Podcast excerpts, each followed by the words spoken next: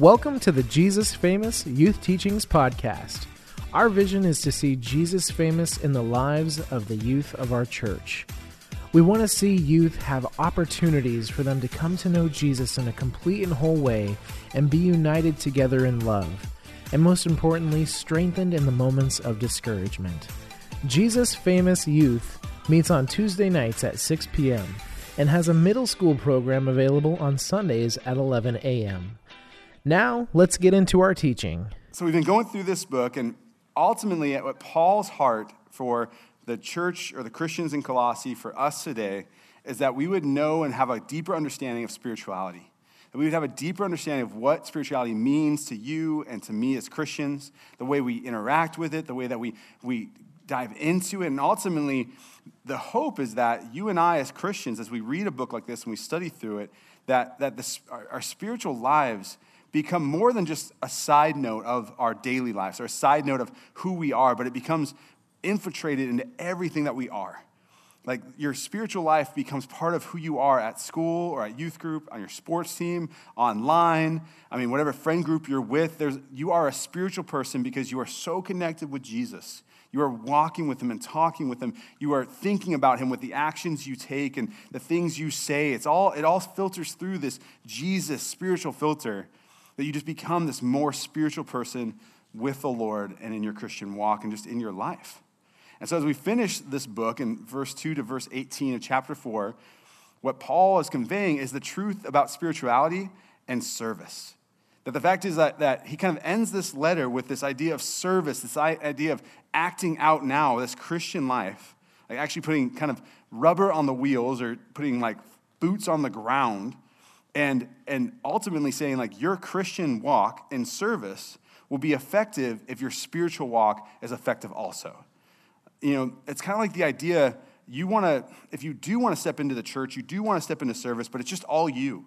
It's all by your strength, or it's all by your desire. And sometimes we see that. People step into the church to serve, but it's because they want to impress somebody, right? Maybe there's someone they're trying to get to know. Usually it's a young man wanting to get to know a young woman a little bit more. And so it's like, well, she's really holy. She's really Christian, so I'm going to start serving at the church, right? I'm going to step into service. But see, if it's not from a place of spirituality, if it's not from a place of serving Jesus first, that guy he'll become bored, he'll become burnt out. He becomes in a place of just like, this isn't worth it.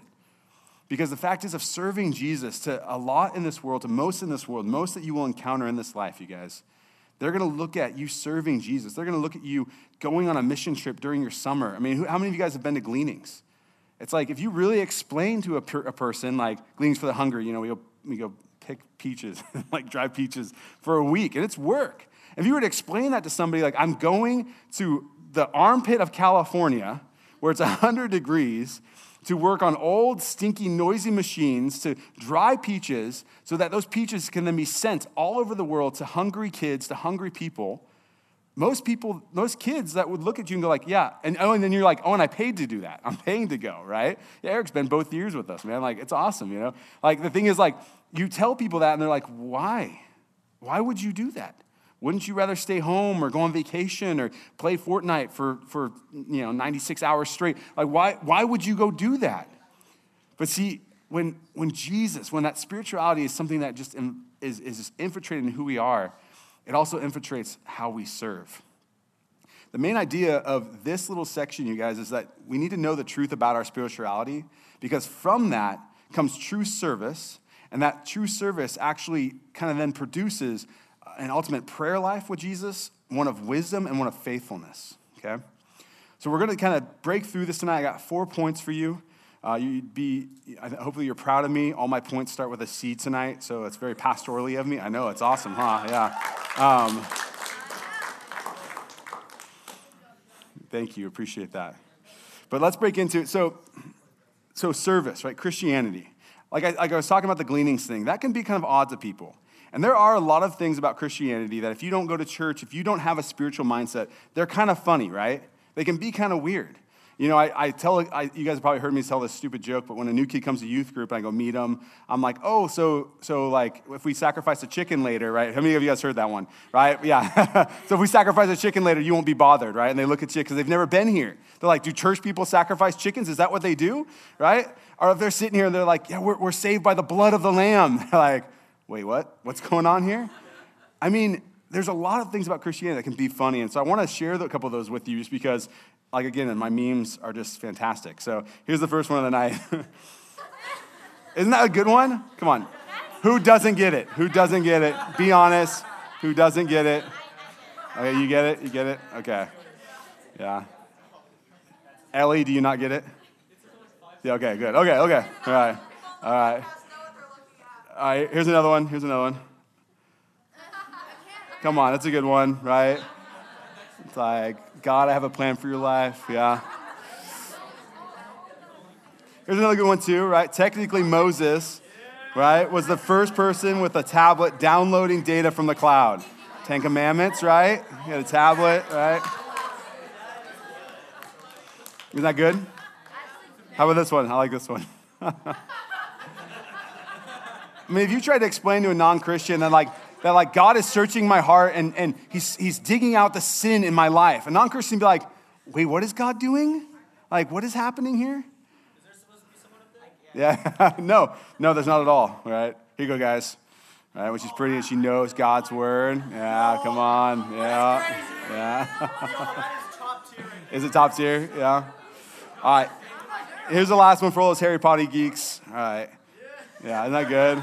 Sorry, guys. Yeah. Not good. Okay. That's cute. Yeah. All right. So I lay those out because there can be a lot of things about Christianity. When we say, Jesus, I want to serve you, he can ask us to do all kinds of things that to the world would be very wrong, would be very weird to probably a lot of your friends. But see, when we look at our spiritual life in service of Jesus and what that really means to us as Christians, it means so much more. So Corrie Ten Boom, who've probably a lot of you have heard of, yeah. You've read her book, The Hiding Place, right? Amazing woman of God. She says this, the most important question is not how much work is being done, but how much Jesus is doing through you. Look up. God's ceiling is unlimited. Learn to look on Jesus, and more you will find that Jesus is directing your wandering look towards the Holy Spirit. Corrie Ten Boom. You guys, like, to us as Christians, to you as young Christians, for you to start to develop your spiritual life now, at the age that you are, you will be impactful service. You will be impactful men and women in your churches and on the mission fields, into your community. Wherever God puts you in your adult life, the fact is, if you start developing who you are spiritually right here and right now with Jesus, no telling what Jesus is going to do in you and through you. Like Corrie Ten Boom says here, God's ceiling is unlimited. No telling what God is going to make of you, what God is going to call you to. You guys, I was 20 years old, and I had no desire to be in ministry, none whatsoever. It wasn't even a concept in my mind to start a ministry. And this local pastor found out I was back from a semester at Bible college, called me into his office and said, hey, you're young, you love Jesus, you want to run a youth ministry? And I just said yes. And I couldn't even have imagined that 18 years ago, saying yes to that little mountain youth group, where literally the very first youth group, I got kicked in the shin twice, both shins, by two different kids. Like, the fact is, from that point to now, that God is calling me and my family to the other side of the world, I could have never imagined that. And then the adventure from then to now has just been a wild ride of saying yes to God over and over again and letting him develop in me what he wants to make of me. And this is what I want you guys to get here, is that God is calling you to be a servant. He's calling you to serve in your local church. He's calling you to serve as men and women that impact your community, impact the men and women that God puts around you. But it starts with saying yes to God and starting with a spiritual walk with him. So as we dig in here, what I want to get into is verse 2 of chapter 4. He says, continue steadfast. Let me find this for you guys. Continue steadfast in prayer, being watchful in it with thanksgiving. So as Paul goes into this end kind of section of Colossians, and he starts with this idea of service and spirituality, the first thing he says is continue steadfastly in prayer, being watchful in it with thanksgiving. This right here, you guys, is calling to you and I to communicate with God. This is not a, hey, when you have time, continue steadfastly. Hey, when you get a moment, like, just kind of share some time with God. Like, this isn't like, hey, 3 times a week, take 15 minutes in the morning and have a devo time. No, Paul is telling the church in Colossians that to remain steadfast for Jesus in the world that God had him in and the time period that God had him in, they had to continue steadfast in prayer. They had to communicate with God. I don't know about you guys, but when I was your age, the idea of communicating and prayer were like 2 separate things. I'm an extrovert. I could talk to a brick wall all day, right? I can sell things to anybody. And that's communication to me. But prayer was something different. Prayer was like I do this every once in a while, like God hears me, and I get on my knees, and I journal.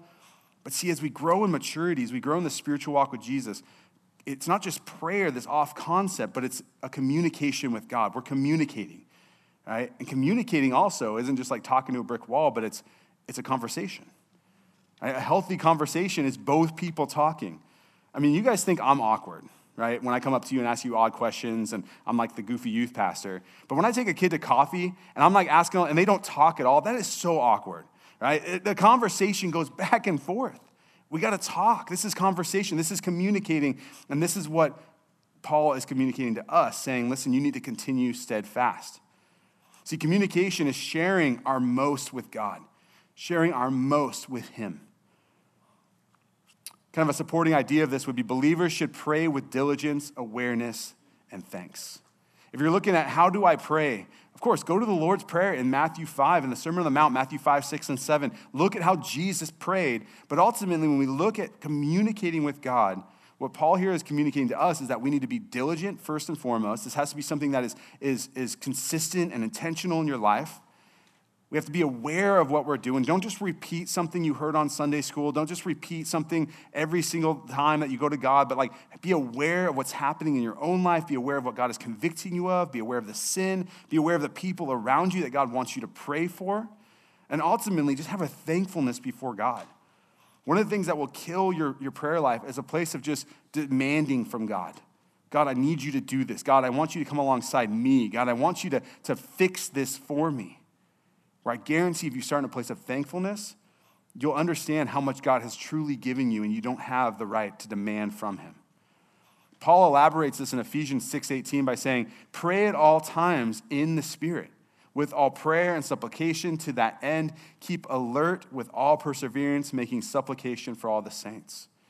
Paul just kind of elaborates this, and there's many verses in the Bible that you can just do a word study on prayer. See how they prayed in the Old Testament with such reverence and awe before God because he was so real. Right? Look at the prayers of Moses, the prayers of David in the Psalms, where David wasn't afraid to cry out to God, to be angry at God, but yet he still had a reverence before him and a thankfulness before him. Paul there in Ephesians said that we pray in the Spirit. You guys, there are seasons in my life where I go before God and I'm distraught, I'm broken, and I don't know what to pray except, Lord, have mercy on me, a sinner. Jesus, just have mercy on me today. I'm a sinner. And I just don't know what else to pray. I don't know what else. There's so much going on in my life. Sometimes it's just like, Jesus, I just need you today, right? Maybe it's just, Jesus, take the wheel. I'm sorry. All right, so the idea. But to pray. Let me give you another hint here. Maybe if you're in a place where you don't know how to pray or you're struggling what to pray for, just start praying for those around you. Pray for those you love.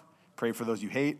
Pray for those who annoy you, who mock you. Pray for those that you are angry at and just you are just like ready to tear apart. Start praying for those around you and see what happens. See how God just opens up your heart to his heart for those people. So many times I talk to young men that are struggling with their parents. It's a lot. I know you young ladies do too, but young men have a special time as they get older struggling with their parents. And when they sit down with me, one of the first things I tell them is like, when was the last time you prayed for your mom and dad? And man, it's like, no, I don't know if I've ever prayed for my mom and dad. It's like, maybe you should. See them as Jesus. Yeah, right? Like, that's hard, huh? Yeah. But see, Jesus wants us to see this. See, ultimately, Paul, as he lays this out for the Colossians, he's saying, listen, for you to succeed, for you to continue to be a witness in the city and the place God has you, you have to have this place of prayer. You have to be communicating with God. There has to be a steadfastness in your prayer life that you know no matter what circumstance or what's going on in your life, you know, I'm going to go to God with prayer in it. I'm going to go to God with prayer. I'm going to trust him with this. I'm going to be diligent. I'm going to be aware. I'm going to be thankful. So we continue on then in verses 3-6 for this next section that Paul goes into. He says, let me get there. He says, at the same time, pray also for us, that God may open to us a door for the word, to declare the mystery of Christ, on account of which I'm in prison. Verse 4, that I may make it clear, which is how I ought to speak. Walk in wisdom towards outsiders, make the best use of the time. Let your speech always be gracious, seasoned with salt, so that you may know how you ought to answer each other. So if the first one was communication, the next one here is conversation. Conversation, sharing our message with unbelievers.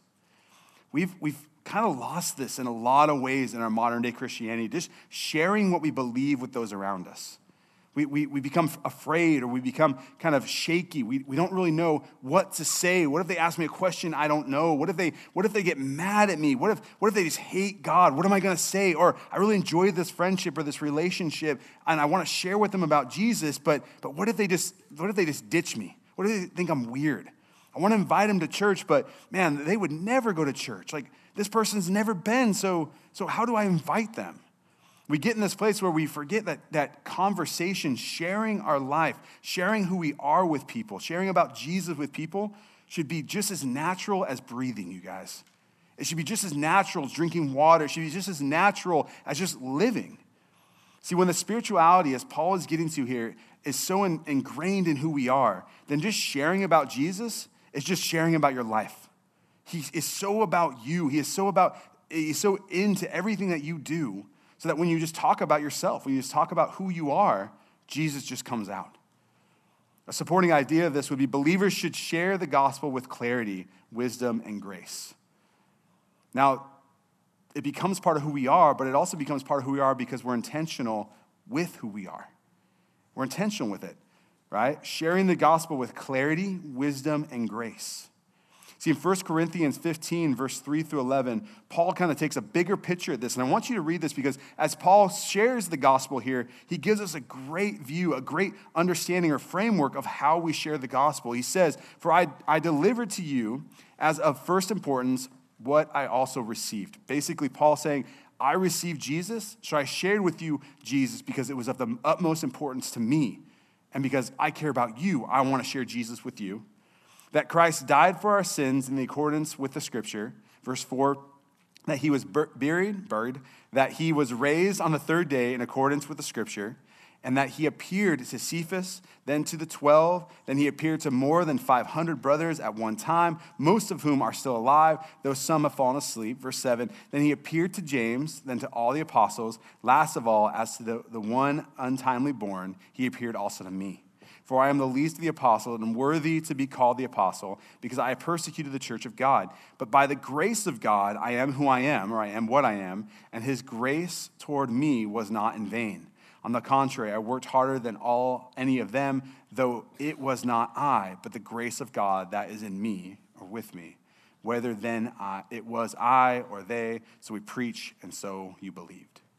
See, in 1 Corinthians 15, what Paul is giving his audience, what he's saying is like, listen, this is Jesus. This is who he is. It's of utmost importance to me. I want to share this with you. He shares the gospel of Jesus dying on the cross for the sins of this person he's communicating, but he didn't just stay dead on the cross. He rose 3 days later, and then he saved me. And I am broken. I'm humble. I'm the worst of all sinners, Paul is saying, but because of his grace, not because of my works, he saved me. See, what Paul here is doing is showing us that in this place of clarity, in this place of wisdom, in this place of grace, he is able to communicate and converse with people about his Jesus. Christians, I believe that every one of us are called to communicate, are called to converse to people about our faith. Every single one of us, we're called to. But it's in different ways, and I get that. Some of us are, like I said, extroverts. Some of us are introverts, right? And that's okay. But I still believe in some way Jesus is calling you to converse with people around you about your faith, about who Jesus is to you. And yeah, if you just kind of wake up in the morning and you just kind of go, okay, today I'm going to talk to somebody, it may be kind of messy. And it may be one of those moments that kind of kicks your butt into gear to start being intentional with your faith. Starts being intentional with what you believe so that the next time you go to talk to that person, there is clarity. There is wisdom. There is this grace about what you're saying in it because you now know it. It's hard to communicate something we don't know, huh? You guys ever talk to somebody where you're like, this person has no idea what they're talking about. They're acting like they do, but they really have no idea. See, Christians, that shouldn't be us. Jesus should just flow out of who we are. And when people hear it, there should be an attraction, not to us, but to Jesus. There should be an attraction to what you believe, how you live, your morals, what you believe about the God that created you, what you believe God's purpose is for your life. But this is what Paul is saying, that we are to converse. We are to share our message with unbelievers. One of the craziest things I ever heard that just stuck with me, there are these comedians, Penn and Teller. And so Penn, he's the tall, mouthy one. He's an outspoken atheist.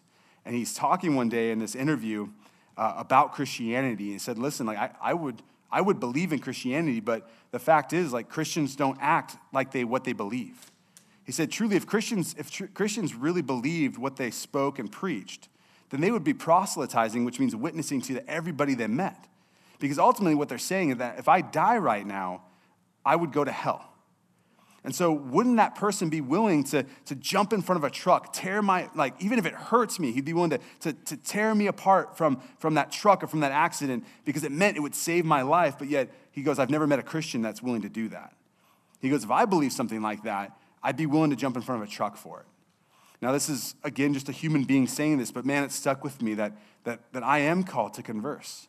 I am called to tell people about Jesus because if I truly believe what I believe, and the fact is, I need to stick by it. I need to walk in it. I need to be bold in it, okay? So first, you guys, as we walk in the spiritual place of service, we communicate. Next, we converse with people. We tell people about our faith.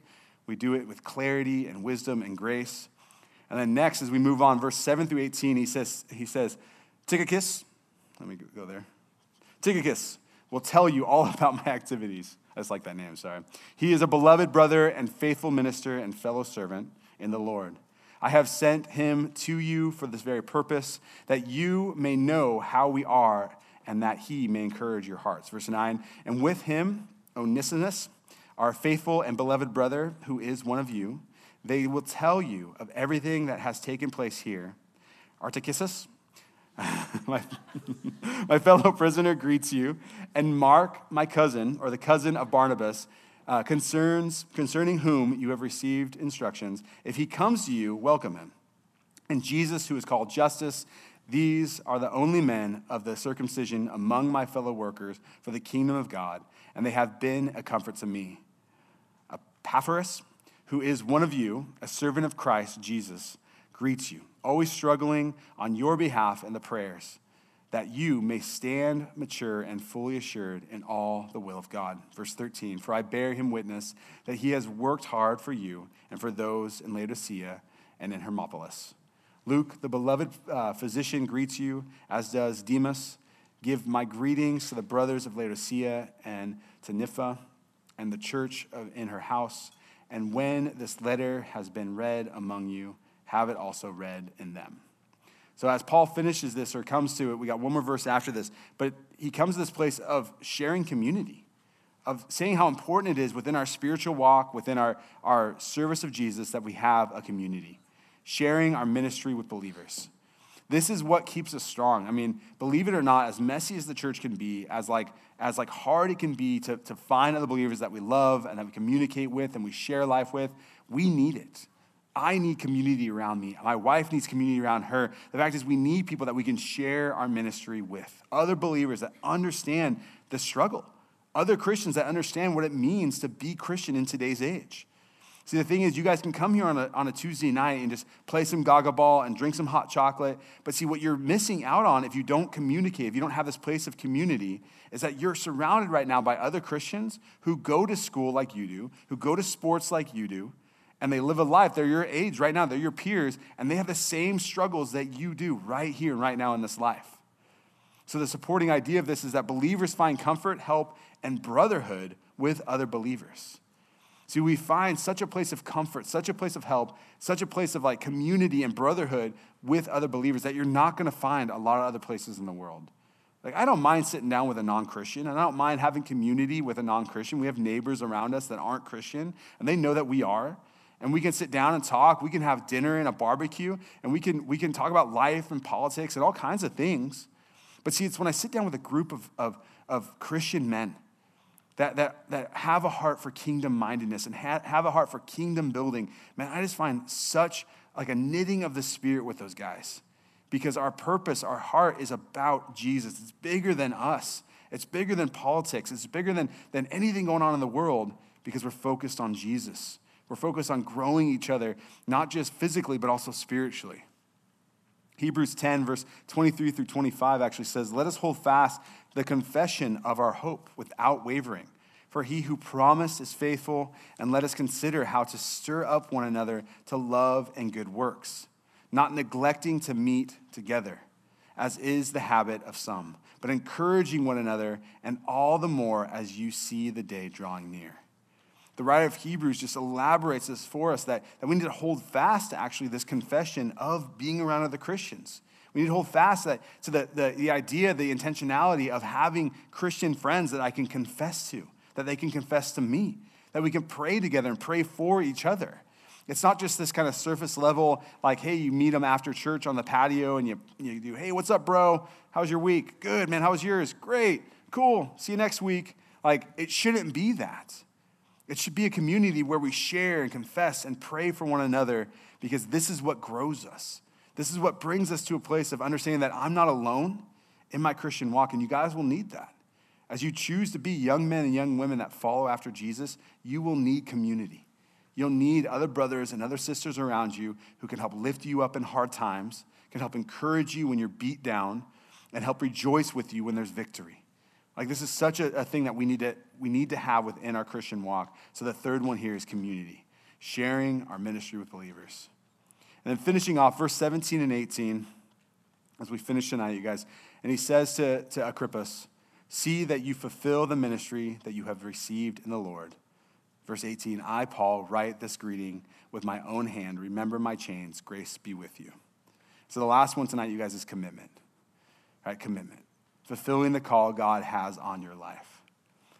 See, I hope that in you guys, in every one of you, as you grow and mature, as you get to know Jesus more, as you become more of the Christian young man and Christian young woman, there becomes this sense in you get this sense in your heart where, man, I want to finish strong. I don't want to flame out one day. I don't want my faith just to be something that I say, well, I did it when I was a kid and I went to church. But I want to finish strong. I want to be a Christian dad. I want to be a Christian mom. I want to be a faithful parent. I want to be a faithful husband or wife that serves Jesus within the community and the place God puts me. But see, you guys, this all takes commitment. It doesn't happen by osmosis.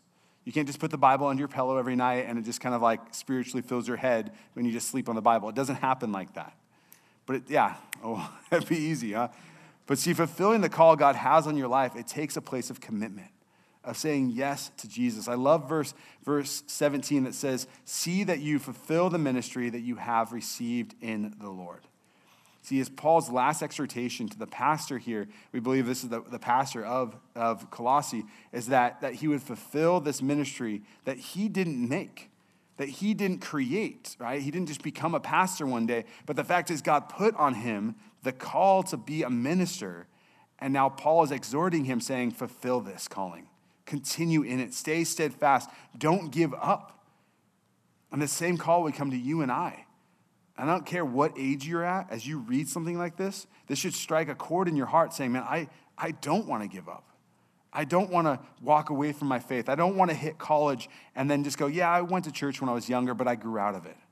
Or I realize that science is better than faith, or secularism makes more sense than Christianity. I would hope and I pray that none of you come to that place. But see, ultimately, it's going to take commitment today and spiritual growth today so that one day you don't come to that place of allowing the enemy, of allowing this place of fading away to come into your life.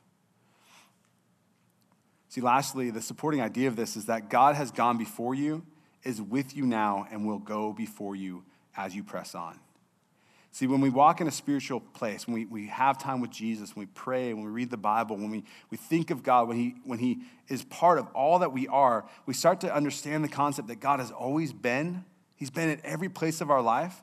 We understand that God is with us right here and right now, whatever circumstance you're in, and God is before you. He will always be before you. See, before every faith step that we've taken as a family, or Eric and I have chosen to take following after God, Erica's always had a specific prayer of God showing her that he is in the next place we're going, that he is before us. Okay, and it's been crazy things. Before we moved to Santa Cruz, the first time we walked into the youth group in Santa Cruz, there was a verse on the wall that was specifically something that Erica had been praying over, God showing her that I am before you there. When we moved here to Monterey, our first time here to Calvary Monterey, as a stupid youth pastor, I coined the phrase "dole," die once, live eternal, right? Instead of YOLO, right? You only live once. Right? Die once, live eternal. And we go to pull in the parking lot here at Calvary Monterey, and what's the sign out there? Dole, right? Just like, okay, God, you're before us. And you guys, like the last day in Thailand, the last day of being in Thailand, we got to play with some elephants. We were rafting down this river in these bamboo sticks, right? And these bamboo, like, boats. I don't know, they were kind of silly. But anyway, like, we're rafting down, and someone says, hey, look, that shirt this guy's wearing. And one of the river guides was wearing a shirt, right? And I look up, and Erica looks over, and she goes, Josh, that's it. The guy was wearing a Phil's Fish Market shirt from Moss Landing over here. I mean, this is on the other side of the world. Who knows how he got that shirt? Who knows? I guarantee that guy had never been to America, especially to Monterey. And I don't even know how old this shirt was, right? Like, I don't even know if they're around anymore. But anyway, the guy's wearing a Phil Fish Market shirt. And see, for Erica, that was God showing her, I am before you. Like, I am before you, I am with you, and now I am ahead of you. I'm already preparing this for you. And so you guys, when we walk in a spiritual place, we understand that there's commitment to our faith. God continues to be more faithful, more committed to you, the more committed we are to him. Hebrews 12, verses kind of 1 and 2 says, let us also lay aside every weight and sin which clings so closely, and let us run with endurance the race that is set before us, looking to Jesus, the founder and perfecter of our faith. And also in Romans chapter 5, verses 3 to 5, it says, not only that, but we rejoice in our sufferings, knowing that suffering produces endurance, endurance produces character, character produces hope, and hope does not put us to shame, because God's love has been poured into our hearts through the Holy Spirit who has been given to us. See, God is so good. And see, as we choose this life to walk as not just a nominal Christian that just kind of goes to church and kind of marks off the boxes, but when we say, Lord, I want to go deeper, I want to be more faithful, I want to grow in you, and we grow our spiritual walk, and we grow this in this spiritual person where we're not just a physical Christian, but we're also a spiritual Christian before the Lord, and he starts to use you, and you start to grow and become more bold in your faith. You watch. As God calls you, you can never outgive him. You can never outcommit him. You can never have more faith than the faith that he has for you. It's this amazing thing that he gives us, you guys. And so as we look at these four things that Paul lays out again, it's this place of communication with God. It's this place of conversation with others about our faith. All right, we look at community as important, something that's real that we need. And then ultimately it comes to commitment of us saying yes to Jesus every day. And as we grow and we mature, no matter what the circumstances happen, we keep saying yes to him in each and every way. Now, finishing out, guys, I don't want to take you too long. I got some principles for you, just kind of the whole of chapter 4. And if you want to go through these more, you know, the notes are in the back. You can kind of study this a little bit more. But first off, prayer should be more than an occasional emergency. It deserves our constant attention. Believers' prayers should be conducted with a keen sense of spiritual alterness. Right, evangelism begins with praying and for opportunity. What are you guys laughing at? Alertness. That's what I said. Evangelism begins with praying for opportunities. Shut up. Opportunities for evangelism are everywhere. Opportunities for evangelism must be seized. Faithful evangelism is a matter of combining a wise walk with flavorful talk. God uses ordinary people to accomplish his work. Vital ministry is accomplished through a team of people. These are amazing principles that you can start to apply to your life as you grow and you mature for Jesus, all right? There's some applications back there too, but I want to let you guys go to small groups. You got the small group notes also in the back, and your small group leaders have them. But you guys, I love you. Thank you so much for letting me teach through the book of Colossians with you guys. We finished out this season. And we got one more big party at the end of the month, which is going to be a lot of fun. So come up to that one, okay? So we pray over you and get to small groups, all right? So Father, we thank you. We praise you for what you're doing here. God, you are so full of grace in so many amazing ways. So we give you tonight. I pray and ask that these young Christians would just continue to grow and mature, to be convicted, Lord, and just to come to a place of knowing you deeper. God, we praise you in your name. Amen. Thanks for listening. We hope to see you at youth group on Tuesdays at 6 p.m. If you'd like more information about JFY or have a question, reach out to us at joshuas@calvary.com or DM us on Instagram at ymcalvary.